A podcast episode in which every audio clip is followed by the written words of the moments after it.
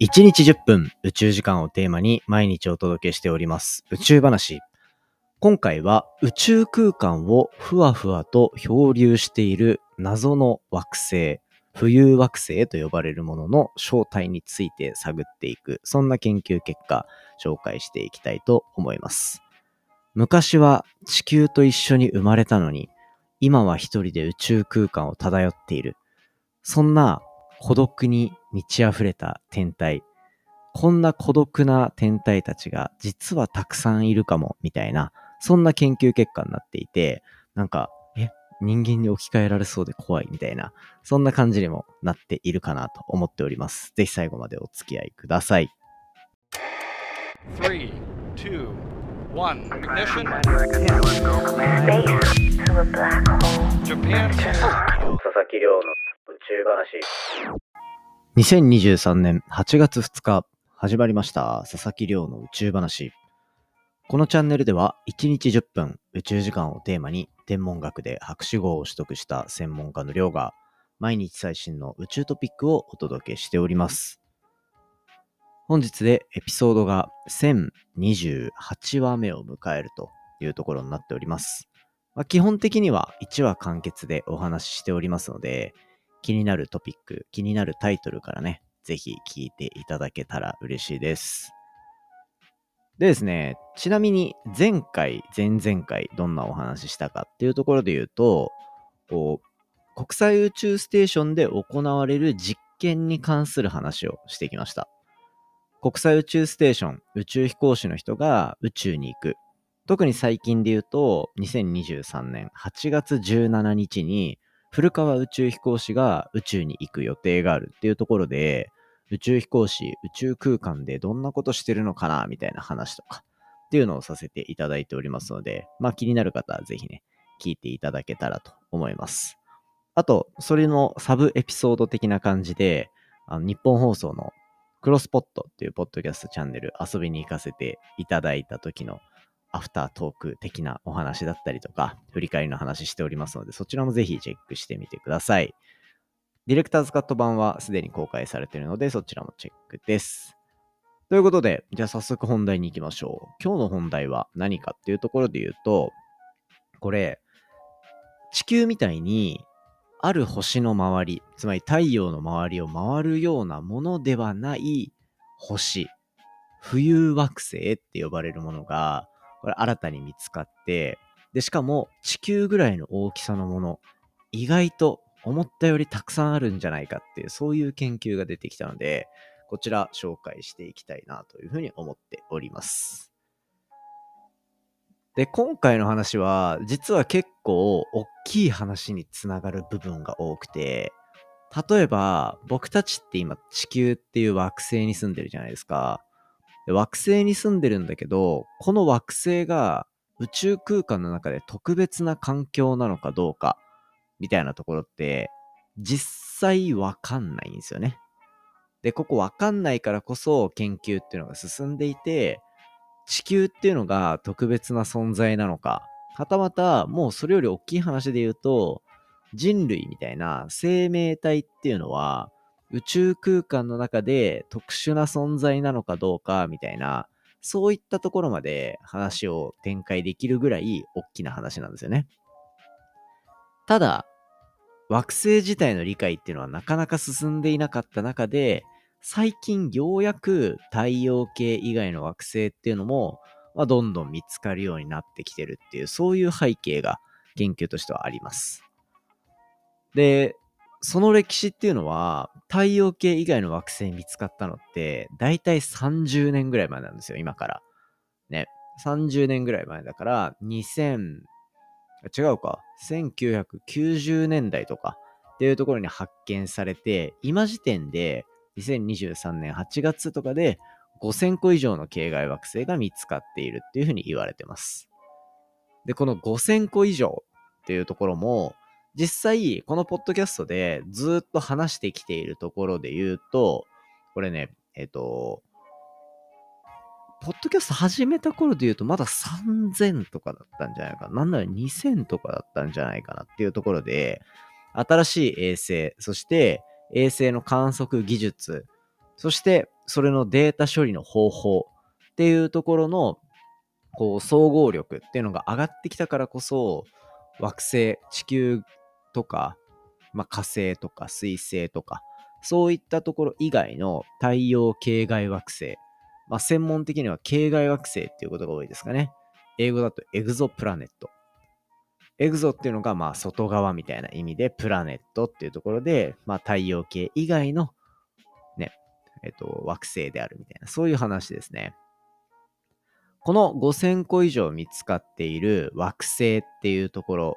まあ、まだ惑星を発見したに過ぎなくて、これからその惑星の表面がどういう環境だなのかみたいなところまで踏み込んでいく研究っていうのが進んでいく予定なんですよ。ただ、これらの天体っていうのは、いわゆるもうさっきから惑星惑星って言ってるような感じで、星の周りを回っているような、いわゆるこの地球っぽい、火星っぽい、水星っぽいような動きをしている太陽の周りを回っている天体っていう感じなんですよね。で、それ一方で、まあそれ以外の惑星っていうものも実はあるんですよ。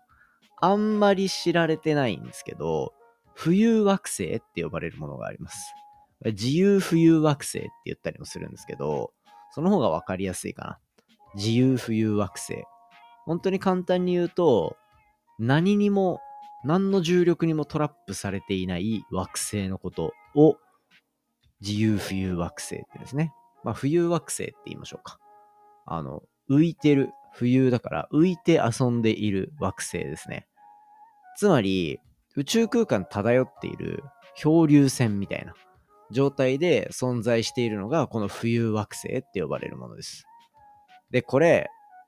なんかどうやってできたのかみたいなところの話で言うと、理論的にこう考えられてる部分で言うと、いくつかの惑星が他の惑星によって軌道を乱される。太陽系とかってもしかしたら実は稀有な例かもしれなくて、こう太陽の周りに惑星がたくさんいくつかできて、で、それがぐるぐるバランスよく回ってるから今みたいな太陽系できてるけど、実際は僕たちもこの太陽以外の重力も受けてるわけですよね。ね、月とかだったら太陽の周り回ってるけど地球の影響も受けてるし、火星と地球だってそれぞれ近くにいるからお互い重力を及ぼし合うし。っていうところで、まあ、バランスは1個から引っ張られてるって状況よりは崩れやすいっていうのは確かなんですよね。で、そうすると、いくつかの惑星がある惑星の近くを通ってたりすると、やっぱ軌道を乱されて、こう主星って呼ばれる僕たちでいうところの太陽。太陽の重力から弾き飛ばされる。で、弾き飛ばされることによって宇宙空間に漂う浮遊惑星になってしまうというような、そういう形成が予想されてるんですよね。だつまり、この浮遊惑星自体も実はその惑星ができた頃の記憶とかっていうのを残していたりして惑星形成だったりとかその後の進化の仕方みたいなところを見るにはすごく重要な存在であるのが浮遊惑星って呼ばれるものですね。なのでこう太陽の周りを回ってる地球みたいな感じである天体の周りを回っているっていう状況だけでないところを見ることによってこう惑星がどうやってできたのかみたいな研究につなげることもできるっていう意味合いではかなり重要になってきてるのがこの浮遊惑星っていう風な呼ばれる天体の特徴ですね。っていうところで、まあ、浮遊惑星っていう状態があるんですけど、今回新しい研究によって見つかったところで言うと、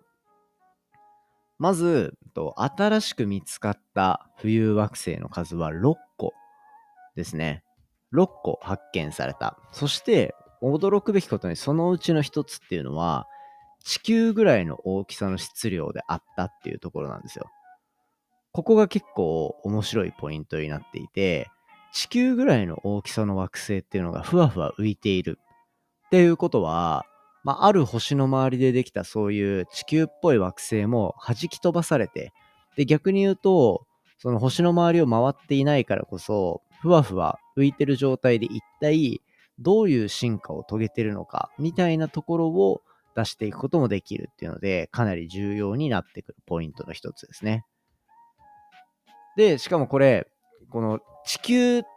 の大きさぐらいの惑星っていうのが、浮遊惑星っていうのはこれまでに見つかってるのかでいうと、これ全然見つかってないらしいんですよね。これだ、つまり、その発見自体が今回結構注目されているポイントであって、研究の中の資料を見ると、これ、2つ、地球程度の、地球質量の浮遊惑星は、これまでに2つしか見つかってないというようなところで、なかなかレアな存在であるっていうところは確かみたいですね。で、今回、そういうたくさんの、あの、今回は新しく6個浮遊惑星見つかったけど、それ以外のこれまで見つかってる惑星とかも用いて、統計的に分析するっていうところを行ってあげて、浮遊惑星のがどれだけ存在しているかっていうところの質量分布って呼ばれるものを作ったんですよね。この質量分布っていうのは、どのぐらいの重さの星がどこにどれぐらいあるのかみたいなところを表す図みたいになっていて、で、これ、浮遊惑星、どういう性質があるのかみたいなところで言うと、軽い惑星っていうのは浮遊惑星でかなり多いんじゃないかっていうふうに言われていて、で、それ以外にも、こう、いろんな重さに対する特徴が見えてきたと。で、えっ、と、その存在の比率とかが分かってきたら、じゃあそれを銀河系全体に広げていくと、どういう絵が見えてくるかっていうと、銀河系の中には、まあ、2000億個の構成があるんですけど、太陽みたいな星ね。2000億個の構成があって、そのうち銀、で、銀河系の中には一体どれぐらいの浮遊惑星があるのかで言うと、1兆個ですね。1兆個。つまり、恒星の数の5倍ぐらいの浮遊惑星があるんじゃないかっていうのが、今回の研究で明らかになったと。5倍ですよ。つまり、弾き飛ばされてる星っていうのが実は大量にあって、ね、あの、子育てから逃れてしまった子みたいな感じですよね。あの、ある星の周りに惑星が作られて、その惑星がその星の周りに入れずに、まあ、群れからはぐれてしまった鳥とか、そういったところに近いような感じなのかなと思ったら、その2000個そういう母なる星みたいなのがあったら、兆個浮遊惑星があるっていうところで、そんな数いるんだみたいなところが今回の研究の面白いポイントの一つとして挙げられていると。で、じゃあこれを調べたら何が面白いのかっていうところで言うと、やっぱ研究の意義っていうのが大事なんですよね。ポッドキャストではなるべくそういう話もしていきたいなと思ってるんですけど、この研究が残している社会的な意義としては、最初に話したみたいに、この浮遊惑星って呼ばれる宇宙空間をふわふわ浮いてる漂流船みたいな宇宙、宇宙空間の星ですね。浮遊惑星。これの最初の時っていうのは結局恒星の周りで作られたみたいな背景があることを考えると、最終的には、今、恒星の周りを回っている星以外の星だけじゃなくて、浮遊惑星もまとめていろいろ研究をしてあげることによって、星がどうやって形成していくのか、惑星がどうやって形成してされていくのか、みたいなところまで明らかになるっていう、そういうところの可能性を秘めてるので、最終的には僕らが住んでるこの地球のことを理解できたりとか、地球外生命体について理解できるっていうところで非常に重要になってくる。ことになるんじゃないかなと思っているので、これからもこういう研究はね、かなり注目度高いかなと思っておりますので、なんか将来的にはこの浮遊惑星をたくさん見つけれるミッションが NASA から2026年にスタートするっていうところもあるらしいので、そこを注目かなと思っております。2026年までポッドキャスト続けなきゃダメですね。ということで、そんな感じで今回は宇宙空間に実はたくさんある浮遊惑星と呼ばれる漂流している星たち、これの数、重さに関するお話しさせていただきました。ということでですね、まあ、今回の本題以上になっていまして、あのー、まあ、僕、ポッドキャストもう一個やってるんですよ。そっちは僕の本業の方に近いデータ分析、データサイエンスみたいなところで、実はそっちもちゃんと毎週毎週公開して、なんなら Spotify だとビデオポッドキャストまで見れるっていうようなところになってます。で、毎週ちゃんと更新してるので、ぜひね、あの概要欄から聞きに行っていただきたいなと思ってて、なんか、ジャスティン・ビーバーの財布覗けるんじゃねみたいな話とか、なんか、身近なね、仕事の話に近い部分で言うと、なんか AB テストって言われるようなもの、なんか東京タワー派とスカイツリー派、どっちが多いんだろうみたいな話とか、なんかそういうのをいろいろ話してたりして、割とキャッチーだし、宇宙話みたいにちょっと勉強にもなるし、みたいな、そういったのをやってるんで、ぜひそちらも注目してみていただけたら嬉しいなと思ってます。今度なんか、そういうデータの話、ポッドキャストのデータの話するんですけど、宇宙話のリスナーあんま来てなくないみたいになって、ちょっと悲しい気持ちになってるので、皆さんの力でぜひ、あの、そっちの番組も聞いていただけたら嬉しいなと思っております。そんな感じで今回は以上にしていきたいと思います。今回の話も面白いなと思ったら、お手元のポッドキャストアプリでフォロー、フォローボタンの近くにある星マーク、こちらからレビューいただけたら嬉しいです。番組の感想や宇宙に関する質問については、Twitter のハッシュタグ宇宙話、または概要欄のお便りコーナーだったり、Spotify の Q&A コーナーからじゃんじゃんお寄せいただけたら嬉しいです。それではまた明日お会いしましょう。さようなら。